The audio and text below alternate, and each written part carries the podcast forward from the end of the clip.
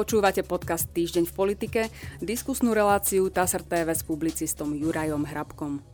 V dnešnej relácii vítam publicistu Juraja Hrabka. Dobrý deň. Dobrý deň, pre. Pán Hrabko, v tejto chvíli, keď nahrávame našu reláciu, je úplne čerstvá a nová správa. Vláda schválila nové pravidlá COVID automatu. Ja by som tu odcitoval zo správy TVSR. Vláda zavádza lockdown pre nezaočkovaných. Oznámil to premiér Eduard Heger, Nový COVID-automat podľa jeho slov výrazne sprísňuje opatrenia pre nezaočkovaných vo všetkých okresoch. Tí sú podľa jeho slov momentálne najviac ohrození, nezaočkovaní ľudia sa na vstup do práce budú musieť dvakrát do týždňa testovať. Hromadné podujatia budú podľa neho len pre zaočkovaných a ešte dodám, ozbrojené sily vyčlenia od čtvrtka na boj s pandémiou 400 vojakov po celom Slovensku. Na tlačovej konferencii o tom informoval minister obrany Jaroslav Naď s tým, že nasadia aj ďalších. Zároveň vyzval politické strany, aby nezneužívali situáciu a, a neorganizovali zhromaždenia, pretože práve na nich sa ochorenie COVID-19 rozširuje. Toľko to v skratke z najnovšieho diania, e, keď naša relácia pôjde, budú ľudia presne poznať, aký je ten nový COVID-automat, aké, aké sú tie sprísnené pravidlá. Čo je ale už dneska zjavné, e, veľmi operatívne sa menia a operatívne sa menia tým smerom, že sa sprísňujú Chcem sa opýtať, či to nespeje predsa len nakoniec niekde blízko tomu, ako sme na tom boli minulý rok. To znamená vážny celoštátny lockdown napríklad, e, ktorý by sa potom týkal už aj zaočkovaných. No vyzerá to podľa tých dát, že to k tomu speje, aj keď v tých posledných dňoch prichádzali také tie lepšie zvesti.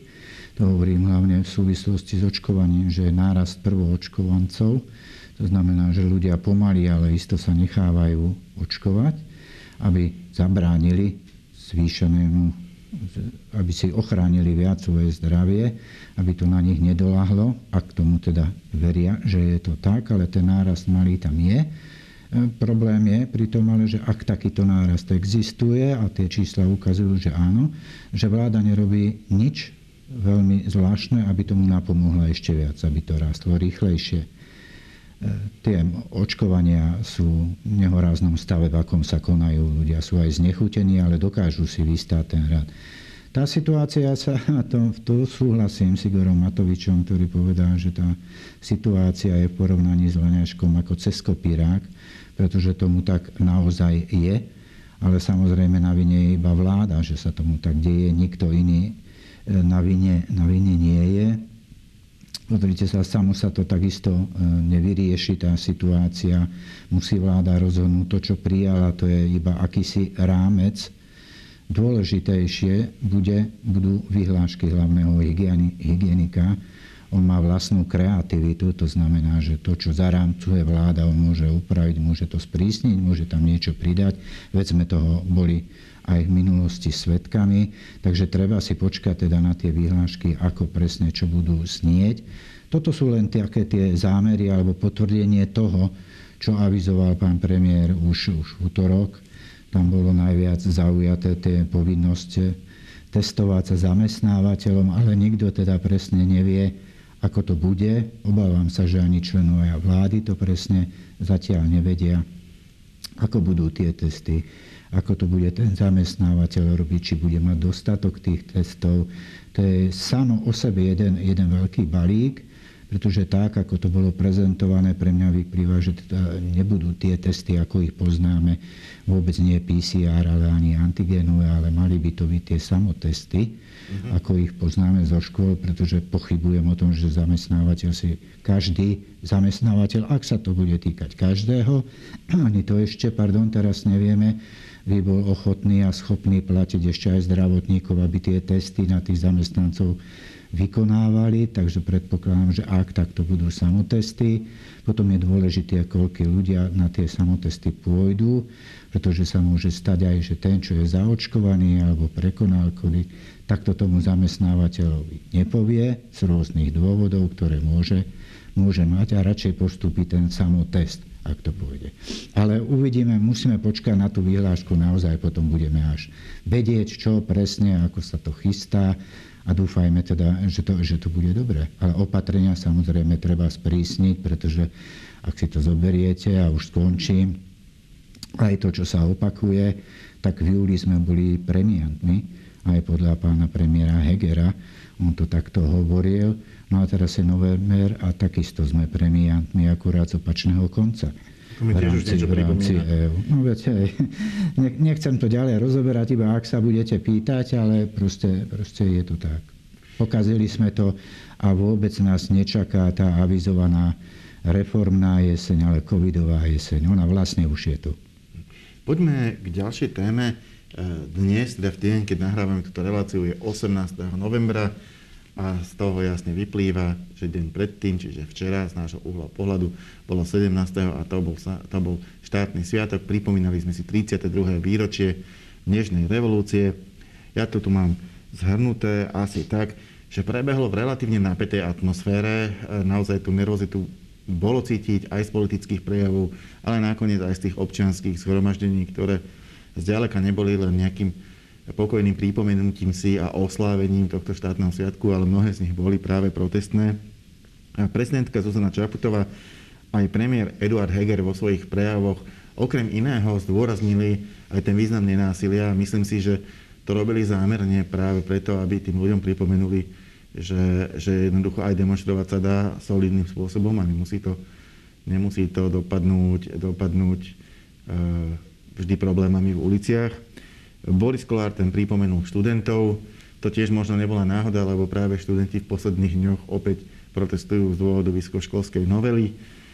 Líder Smeru Robert Fico, ten sa oprel o osobnosť Alexandra Dubčeka, ktorý bol zakladateľom sociálnej demokracie, novodobej sociálnej demokracie na Slovensku. A Peter Pellegrini využil tento deň na to, aby vyzval prezidentku k zorganizovaniu okrúhleho stola ohľadom zmeny ústavy aby sa umožnilo prípadne aj referendum o predčasných voľbách. Takže takto som zhrnul to dianie z toho, z toho včerajšieho dňa e, v pár bodoch. Ako ste ho vnímali vy? Aký bol ten deň podľa vás? Ja si myslím, že to bolo ako obvykle, že to bol opäť festival slobody. Každý mohol ísť kam chcel, každý si mohol povedať to, čo chcel, bez, nejakých, bez nejakého zakazovania alebo robenia, robenia priekov, čiže každý si mohol užiť ten alebo úžitok bola tá sloboda, ktorú sme zobrali komunistom v novembri 89, pateticky povedané, bol to odkaz novembra 89, tá sloboda a každý si už včera mohol užiť spôsobom, akým chcel, opakujem, mohol ísť kam chcel, mohol si povedať, čo chcel. Čiže toto bolo úplne podľa môjho názoru naplnené. Mňa tak trochu zaujali, zaujali tri veci. Jedna je bola taká, že v týchto dňoch sa opäť potvrdilo to, že tí, ktorí sa samooznačujú za tých slušných, sa nesprávajú slušne. Ďalšia bola zase taká, že viacerí lídry, ktorí sa angažovali v novembri 89, už začínajú strácať pamäť, čo je prirodzené po tých desiatkách rokov Týka sa to samozrejme aj mňa, že strácam, už hlavne dátumy sa mi začínajú pliesť. No a posledné je to, čo ste vy spomenuli, a to je to oznámenie alebo výzva Petra Pellegriniho a pani prezidentke Čaputovej, aby zorganizovala nejaký okrúhly stôl za účasti parlamentných politických strán. To je smiešné, pretože v takom prípade by sa Peter Pellegrini takéhoto okrúhleho stola nemohol zúčastniť jeho strana ešte neprešla volebným sitom, takže bolo to také, no, viac to asi komentárov netreba žiadať to, čo, čo nemohol žiadať. No. Ale Respektíve nechcel, aby to tak vypálilo, ale tak to povedal, tak to je, takže ak pani prezidentka sa odhodlá splniť takúto výzvu alebo sama od seba zoberie takúto iniciatívu, tak jednoducho Peter Pellegrini, ak bude trvať na tom, čo povedal, tak tam prizvaný byť nemôže. A ak by to prezidentka zobrala aj s takou istou, povedzme, pragmatickosťou, to znamená, nebude chytať pána, pána Pelegriniho za slovička, ale pochopí to ako okruhy stôl relevantných politických strán. A kľudne tam môže pozvať aj mimo parlamentné strany, pokiaľ podľa prieskumov sa ukazuje, že by, že by napríklad aj po prípadnom takomto referende mohli zohrať nejakú úlohu. Jednoducho, ak by zobrala tú hlavnú myšlienku, poďme sa rozprávať s politickými sílami o zmene ústavy. E, malo by to podľa vás význam? Nie. Nemalo by to podľa mňa význam. No, ono, ono to referendum, pozrite sa, v zásade nechce ani Robert Fico. Jemu vyhovuje to, že môže kričať, že sa môže stiažovať, na pani prezidentku, že smarila referendum, čo je hlúposť na entu, ale vykrikuje to stále a ďalej. A on to dobre vie, že to je hlúposť, ale tomu práve vyhovuje, pretože si tým sebe láka potenciálnych voličov a ukazuje prstom, hoci na nesprávnu osobu, ale tí tomu veria. Hoci sám Robert Fico, podľa môjho názoru, určite dobre vie, že to je hlúposť, keď obvinuje prezidentku Zuzanu Čaputovú z toho, že smarila referendum. Tam je, tam je možné, možné ako takto Netvrdím priamo, že má pani prezidentka pravdu, keď obvinuje Roberta Fica, že už sa pripravuje na ďalšie prezidentské voľby a že sa ju snaží nejakým spôsobom onálepkovať ešte predtým. Ale druhá vec je, že oni sú naozaj aj ideologicky na úplne opačných poloch. E, ona začínala ako politička predsa progresívneho Slovenska, kdežto Robert Fico už roky, rokúce vedie smer sociálnu demokraciu. Tam istá rivalita alebo antipatia možno by ani nebola prekvapivá. Isté, veď tá, ona existuje, ona logicky aj prirodzene existuje. Ja teraz hovorím hlavne z toho vecného hľadiska, mm. že Robert Fico ako právnik musí vedieť, že to nebola ona, hovorí, ktorá... že to nebolo zmarené, že žiadne referendum nebolo zmarené, ale politicky mu to vyhovuje, takáto retorika, tak preto to aj robí. Takisto ako mu politicky vyhovuje to, keď hovorí, že nie je žiadny problém. A keď eh, pani prezidentka oznámila teda, že to referendum, teda tú petíciu, alebo referendum s takou petíciou, ktorú naposledy predložil Robert Fico s tými dvomi otázkami, by nevypísala, pretože jedna otázka podľa zákona nemôže podmienovať druhú, na čo upozorňovali okamžite ústavní právnici. Keď Robert Fico s touto iniciatívou prišiel, tak Robert Fico zase prišiel s tou fintou, že nie je problém, E, urobiť dve petícii súčasne, že podpíše aj jednu, aj druhú. No to by problém samozrejme bol, to je zase hlúposť na entu. Ale Robertovi Ficovi takéto veci pomáhajú, pretože vidíme, že tie preferenčne neklesá. Tak to poviem. Nepoviem, že, že veľmi stúpa, ale neklesá. Jeho záujmom je samozrejme stúpať, ale hlavne neklesať. Čiže ja pochybujem o tom, že Robert Fico by nejaké referendum bol ochotný v rámci petície vôbec do takejto akcie ísť, pretože politicky mu viac vyhovuje poukazovať prstom raz tam, raz tam, raz tam. No, je to rozhodne bez nákladov. Jednoducho, keď sa referendum Ste. nekoná, stačí spraviť tlačovú konferenciu a jednoducho povedať e, to, čo chcem voličom odkázať. Vieš, to keby sa konalo, e, no tak potom tam vznikajú samozrejme aj rizika je potrebné spraviť kampaň, je potrebné presvedčiť ľudí, aby prišli na to referendum. Vieme, že zatiaľ sa iba raz v histórii Slovenska stalo, že ich prišlo dosť veľa. Tentokrát prieskumy ukazovali, že by asi mohlo mať šancu, ale jedna vec sú prieskumy, to už dobre vieme, ako sa vedia míliť. Druhá vec je jednoducho, referendum je veľká a náročná akcia, kdežto tlačovka je pomerne jednoduchá a dá sa o mesiac spraviť ďalšia. To je, to je úplne v poriadku, aj tak, ako to hovoríte. Akurát ešte iba doplním, že to referendum, kedy sa ukazovalo, že by mohlo byť úspešné, mohlo byť. To, to opakujem, pretože automaticky každý predpokladá, či to bola tá strana alebo oná strana, že príde dostatok ľudí a každý povie, že jasné, že sme za predčasné voľby, hoci automatické to vôbec nemuselo byť, ani nebolo. E, takže aj tak, aj tak tie náklady sú jedna vec ale je tam to rozhodnutie ústavného súdu, ktorá je e, druhá vec.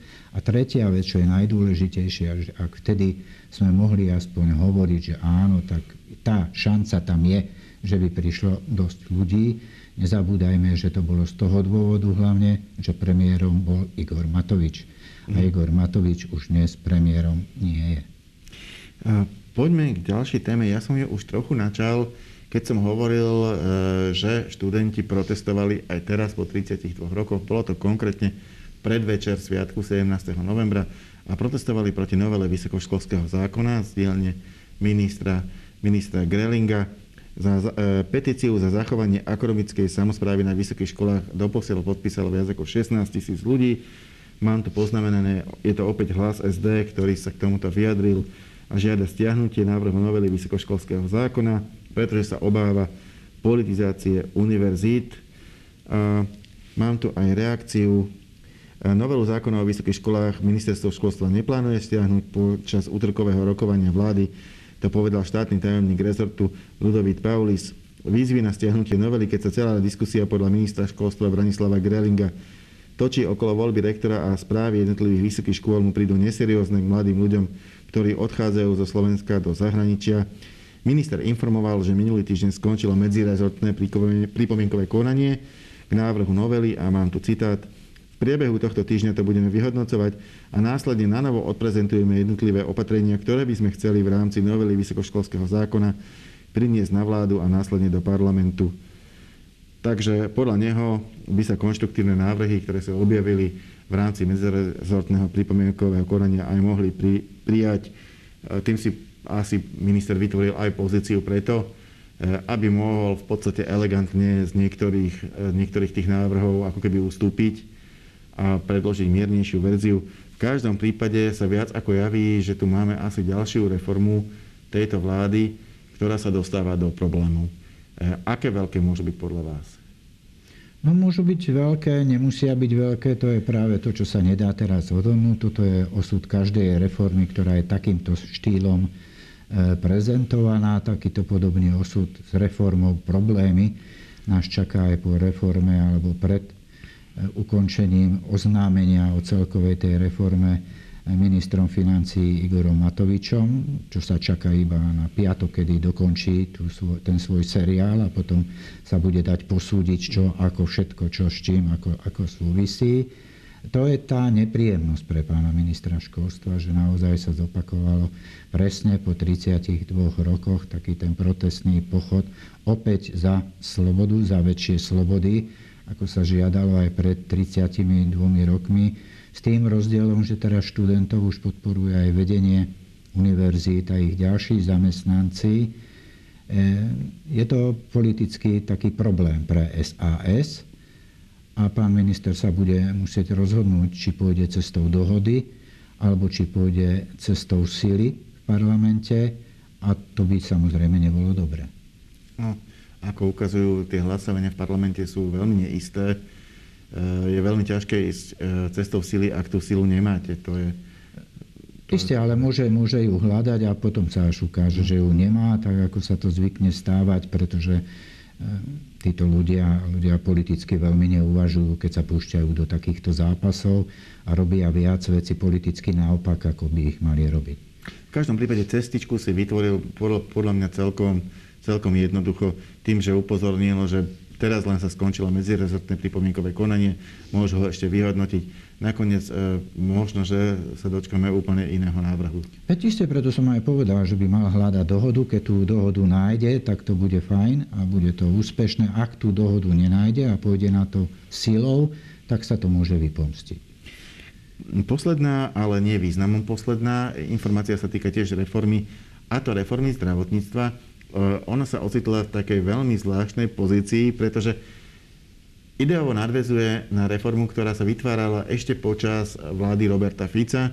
Myslím, robil na nej pán Drucker. Eh, potom eh, za vlády Petra Pellegriniho v tom pokračovala pani Kalavská ako ministerka, ktorá vymenila pána Druckera na poste šéfa rezortu zdravotníctva. Napokon, keď ju sfinalizovala a predložila, tak ju odmietol vtedajší šéf, teda aj doterajší šéf Smeru Robert Fico a keďže to bola najsilnejšia vládna strana, tak aj presadil, že sa v takejto podobe realizovať nebude. Celé sa to ako keby odložilo, nakoniec bolo už blízko pred voľbami. Teraz veľmi podobnú reformu predkladá už nové ministerstvo zdravotníctva, ktoré má teda v gestii strana Olano, ale napríklad strana Hlas pána Pelegriniho s nesúhlasí, nesúhlasí s ňou ani strana Smer a, a celá reforma E, vyzerala byť veľmi krehká, aj kvôli tomu, že prichádzajú komunálne voľby a zrejme sa bude týkať aj veľkého osekávania kompetencií jednotlivých menších nemocníc. Ale prešla. Prešla v prvom čítaní, zahlasovalo za ňu 76 poslancov, e, vládna koalícia bez hnutia Sme rodina, ale za to za podpory nezávislých poslancov Miroslava Kolára a pána Valaška. Ako hodnotíte tento politický vývoj? No tam je trestné iné to, že opozícia nesúhlasí, to je úplne v poriadku, je opozícia, je v menšine, e, takže to je úplne v poriadku, že kričí proti tomu. Tam je tristné a politicky smiešné až podľa mňa to, že koalícia, ktorá disponuje ústavnou väčšinou, sa hrdí tým, že návrh zákona prešiel 76 poslancami, aj to iba v prvom čítaní. Áno, nie je to ešte schválená novela, prešla iba do druhého čítania, takže oni sa bude rozhodovať o mesiac hruba, respektíve na najbližšej schôdzi. No tam je viacero už možností, ak to prešlo 76 poslancami koalícii, ktorá, opakujem, disponuje ústavnou väčšinou, preto je to také tristné, takéto vyhlásenia. Uvidíme, ako sa... Tam sú v podstate podľa mňa e, tri možnosti, ktoré ma takto rýchlo napadajú. Jedna je vec, že ten návrh zákona, to druhé čítanie sa bude odsúvať, odsúvať, odsúvať zo schôdzi na schôdze, ako sa to stalo zvykom pri iných návrhoch, zákonoch. A druhá vec je, že tých 76 hrdinov, ako ich pomenoval premiér Eduard Heger, sa môže zmeniť na 76 roninov. To znamená, že to bude odmietnuté. A potom tá tretia možnosť je, že vládna koalícia sa dohodne a prejde to ako nôž maslom, tá reforma. Čiže bude schválená a podľa čoho sa dá, sa dá nejako navigovať medzi tým, ku ktorej možnosti to naj, najpravdepodobnejšie speje? Na tú navigáciu je príliš skoro, keďže to prešlo naozaj iba do druhého čítania a teraz sa začnú mali by sa začať. Ja hovorím o tom, ako by to politicky malo byť. Neviem odhadnúť, ako to bude, ale politicky by to malo byť tak, že teraz sa začnú dohadovania a rokovania o pozmenujúcich návrhoch, o tom, čo tam treba upraviť, o tom, čo tam treba vyhodiť. Teraz sa dá začať narábať s tým zákonom. Hej? Čo je zle opraviť, čo je tam nedostatok doplniť. Čiže teraz by mali začať prebiehať takéto rokovania a snažiť sa o ten konsenzus vo vládnej koalícii, opakujem, nie v opozícii, lebo tá s tým nič nemá, tá bude zásadne proti tomu, tak ako bola, veď to je úplne v poriadku, ale vládna koalícia musí dosiahnuť ten konsenzus, pretože čím väčším počtom poslancov to bude schválené, tým sa znižuje riziko aj, že pani prezidentka by to vrátila prípadne taký zákon. Môže ho vrátiť, aj keby ho schválili 95 poslancami. To má takú právomoc, to jej nikto neberie. Ale, Ale predsa len je rozdiel, keď to hm. prejde 76 poslancami, alebo ešte aj menej, pretože tam je potom politická taktika zase v parlamente, kto sa má kedy prezentovať, ako hlasovať. Ten návrh zákona je obyčajný, on môže prejsť aj menej. Iba parlament musí byť uznášania schopný vtedy dať 76 poslancov, ale samotný zákon môže byť schválený v extrémnom prípade 39 poslancami. Čiže teraz nastáva ten čas, tá doba, kedy sa, by sa malo začať rokovať e, viacej, hovorím o tých pozmenujúcich návrhoch a o úprave toho návrhu, aký je. Ďakujem pekne, to bola posledná otázka, posledná odpoveď našej dnešnej diskusie. Ja za ňu ďakujem publicistovi Jurajovi Hrábkovi. Ďakujem za pozornie a my sa v našej relácii stretneme opäť na budúci týždeň. Dovidenia. thank you